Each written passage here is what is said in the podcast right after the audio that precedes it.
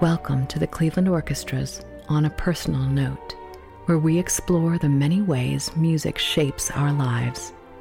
In difficult situations or moments of sheer joy, music connects us with our humanity.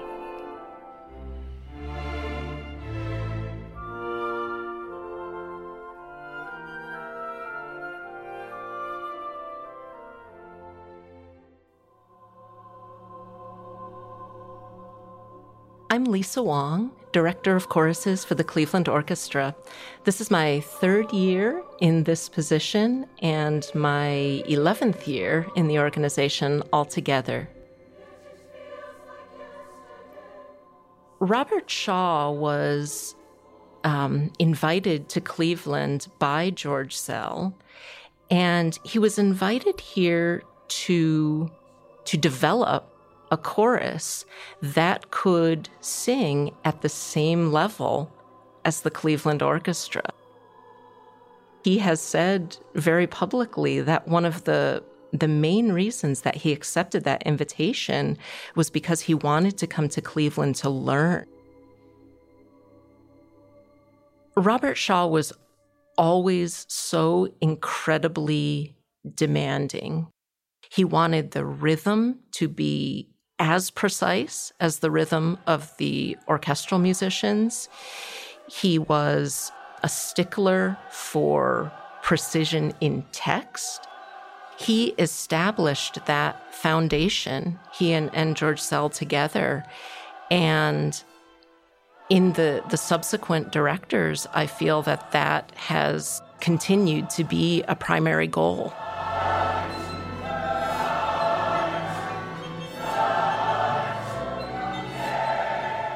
Through the, the bulk of my career, I never really thought of myself as a female conductor or a female teacher. Quite honestly, I, I, just thought of myself as, you know, Lisa the conductor or Lisa the teacher. That's just who I was. And it wasn't until I started teaching at the College of Wooster when my students, who are extraordinarily bright and thoughtful, but they they used to draw my attention to the significance of me being a female conductor. I certainly never purposefully disconnected that part of my identity, but I, I didn't, I just didn't understand the weight that it carries to so many young musicians and, and young people who are looking for role models. And they're looking they're looking for women they're looking for people of color. It's almost like they had to state the obvious for me to to see it so clearly. But now i understand certainly in this position which is so public and so high profile how important it is to have a woman in in this role and i'm i'm very thankful for that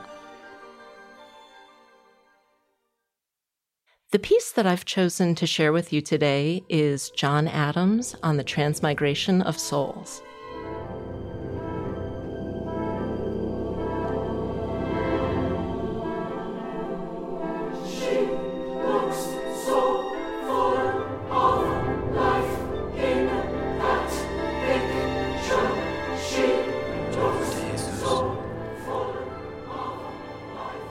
John Adams was commissioned by the New York Philharmonic to compose a piece on the one year anniversary of September 11th. And at first, he was a little bit reluctant to accept this commission. That's, that's got to be a daunting task um, for a composer to, to write a piece with such a, a tragic event as its genesis.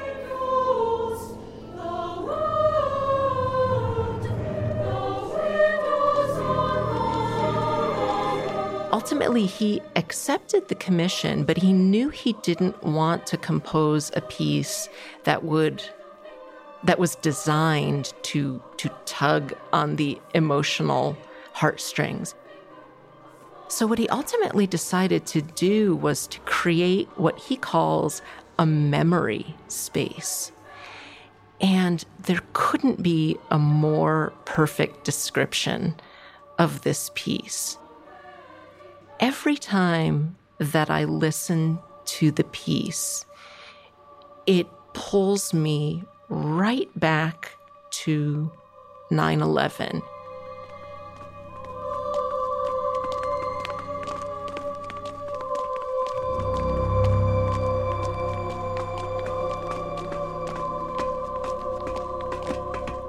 it makes me think about where I was at that time and what I was doing in the days and the weeks immediately following. And I think that that's got to be personal, probably for every listener. It starts off, um, there, there's a pre recorded track of voices, spoken voices, and city sounds like footsteps and cars and sirens and things like that. And as soon as you hear those sounds, it's as if he's transporting you to New York. And then you hear these spoken voices. He starts with just a young boy who keeps saying, missing, missing, missing. And then we hear other voices reciting the names of people who were missing. And when the chorus finally comes in, it's this distant, ethereal, wordless passage. And again, it, it, transports you again. It sort of it, it takes out the sounds of the city a bit and brings you to this otherworldly experience. Missing. John Florio. Christina Flannery. Missing. John Florio. Christina Flannery. Lucy Fishman. Richard Missing. John Florio. Lucy Fishman. Richard Christina Flannery. Missing. John Florio. Missing. John Florio. Christina Flannery. Missing. Carl Medici. John Florio.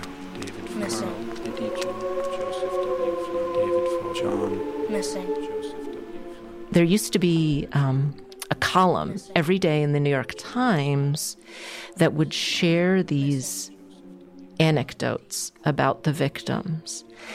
And so he pulled lines from those and set them as part of this piece. And I will say that was a very difficult part to prepare with the chorus because um, I'm always asking the chorus to be more and more engaged with the text. But asking them to engage with a text like this, where there are lines like, He used to call me every day.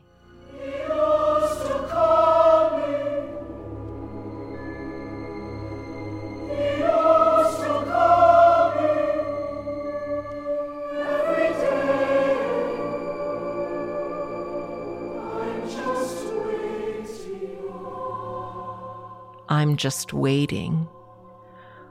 Or I know just where he is. I wanted to dig him out. These are words that are just hard to even say right now or hard to read, but to have to rehearse them and sing them again and again and again was challenging in so many ways.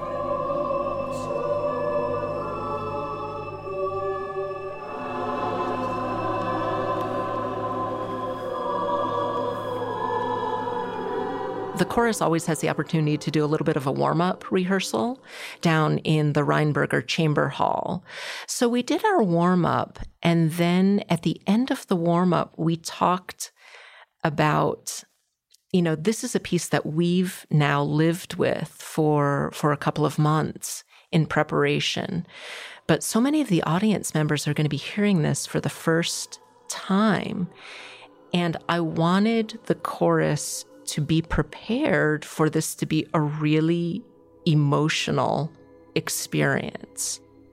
And I said, You don't know how the audience is going to react, and you don't know how you are going to react sharing these very difficult and emotional texts with our community. So I just wanted to to prepare them for that and for them to in some ways expect really I mean for for anything to happen. At the end of the piece, the conductor held the silence for an unusually long period of time, and there was no applause, which I, I, thought was was very appropriate. But in that silence, you could hear members of the audience just weeping and sobbing. So it, it clearly had an emotional impact on the performers and the audience alike.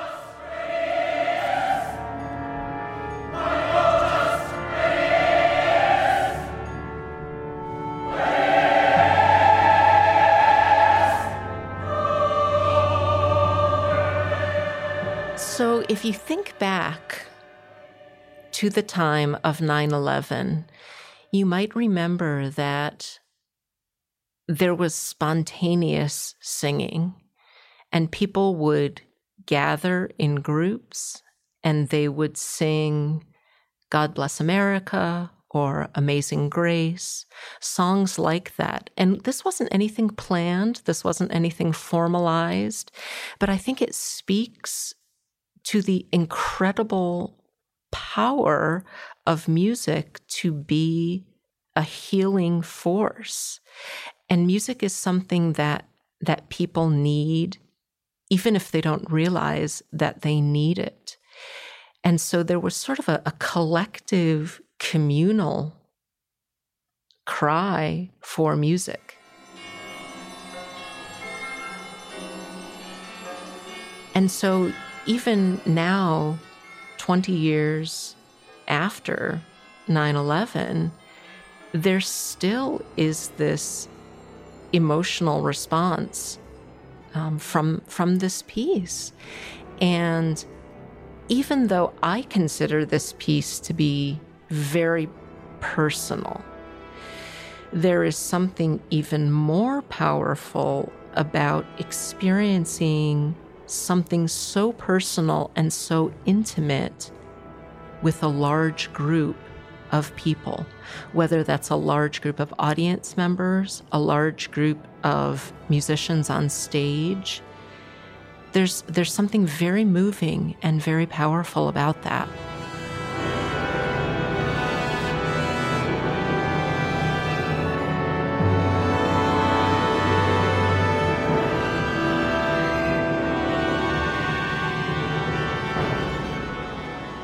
In a similar time now where people are cut off from one another, where we're all distanced. And what are people looking toward? They're looking toward music. People are singing from their rooftops in Italy. People are singing out their windows in New York City. And again, people may not have realized that this is what they needed until it was taken away. And you know, we're we're all finding our way again in music. We're finding out what is safe, what what's not. How can we perform together again? When will that be possible? I did an interview earlier this spring and somebody asked me, what what literature, what piece are you most looking forward to um, to singing with the chorus? And I said, what I am most looking forward to is that first rehearsal, that first moment when we get to take that collective communal breath and we when we can finally just open our mouths to sing and, and to be a community again.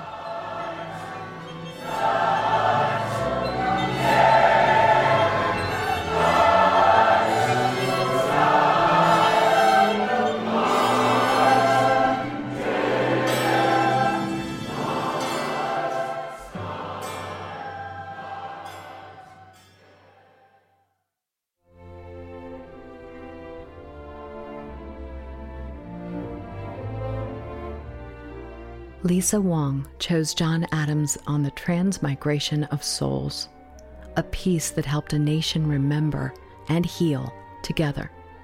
We invite you to listen, remember, and heal right along with us when we play the piece in full in just a moment. It was recorded at Severance Hall in 2019. And if you're enjoying on a personal note, we would love it if you would subscribe wherever you get your podcasts and consider giving us a rating and review. Follow us at clevelandorchestra.com slash podcast.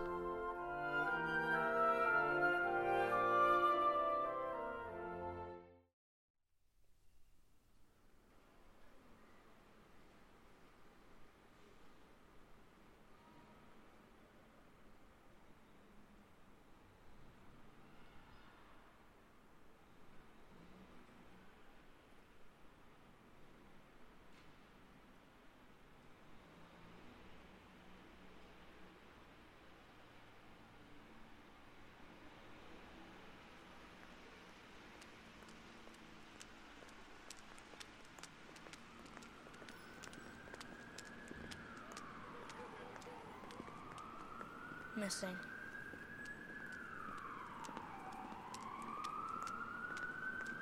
Missing.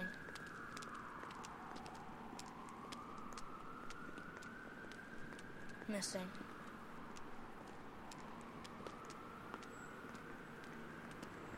Missing.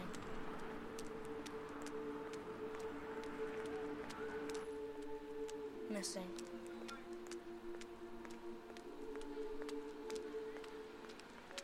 Missing. John Florio. Christina Missing. John Florio. Christina Florio. Missing. John Florio. Christina Florio. Lucy Fishman. Richard Missing. John Florio. Lucy Fishman. Richard Christina Flannery. Missing. John Florio. Missing. John Florio. Missing. Carl Medici. John Florio. David Florio. Missing. Medici. Joseph W. Florio. David Florio. John Missing. Joseph W. Florio. Helen John Cook. Missing. John Helen D. Cook. John. Missing. Joseph W. Helen D. Cook. Christina Missing. Carl Helen D. Cook. Carl, Carl Missing. Missing.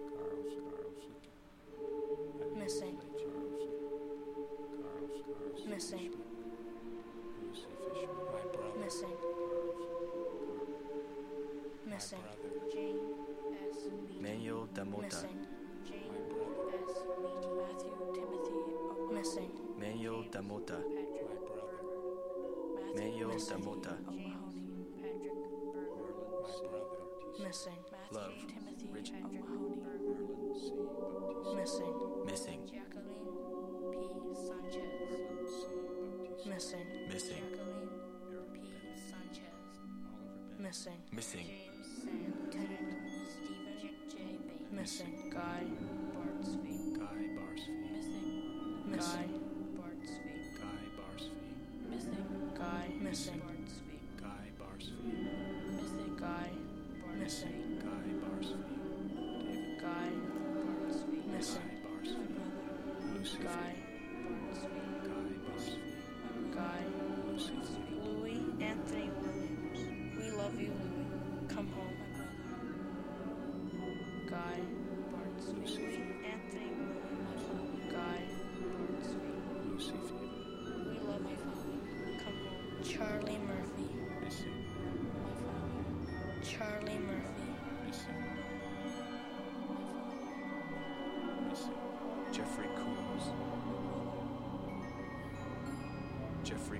Jeffrey Jeff was my uncle. Missing. Jeffrey Coombs. Charlie Murphy. Jeff was my uncle. Date of birth, Charlie July 9th, 1963. Charlie Murphy. Eye color, hazel. Jeff was my uncle.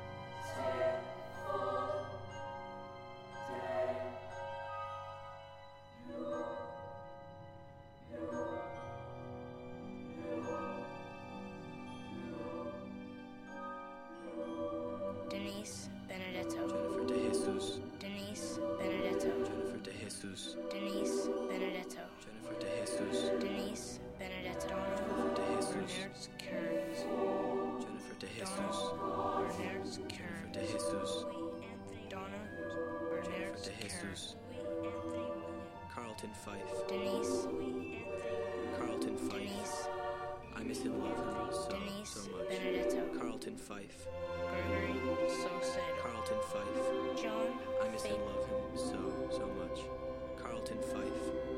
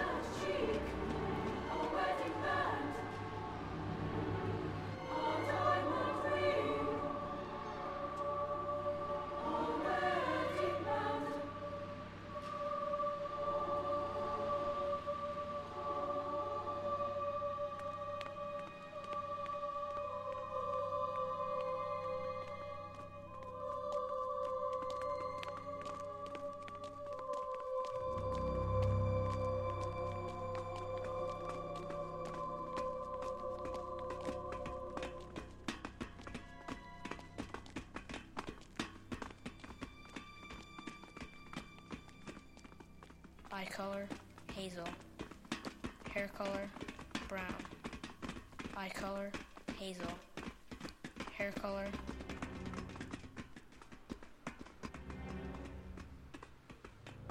date of birth, July 9th, 1963. Weight, 180 pounds. Please call 212 799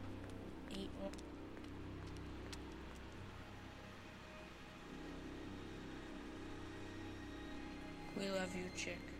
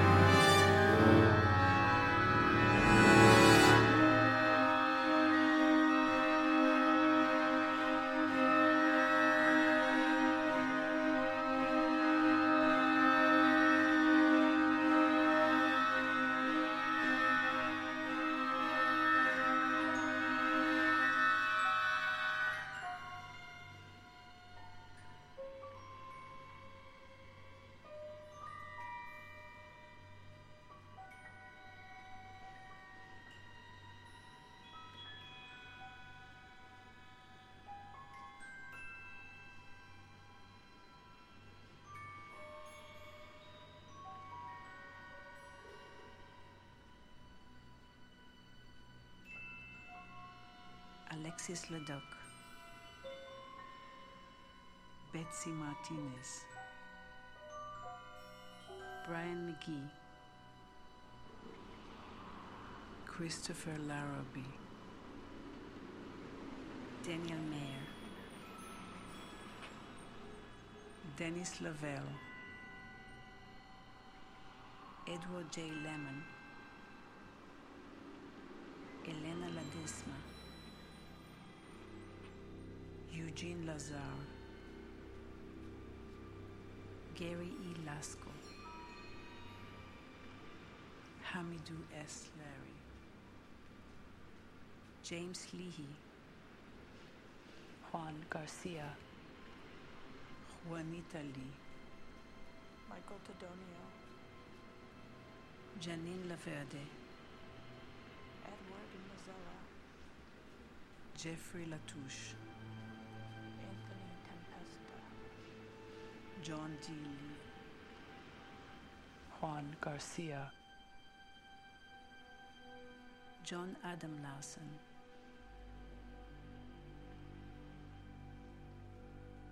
John J. Lennon,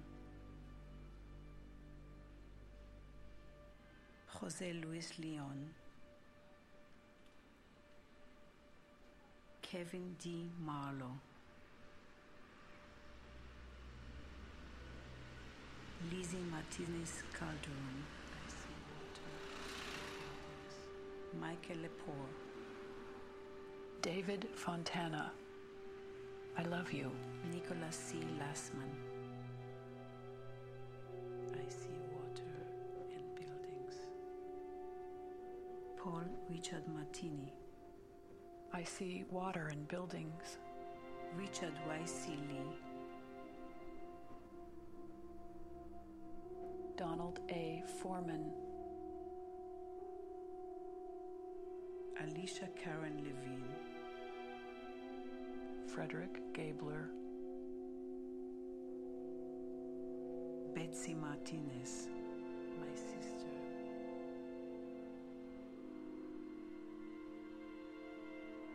Maria Lavache. my mother, Frederick Gabler.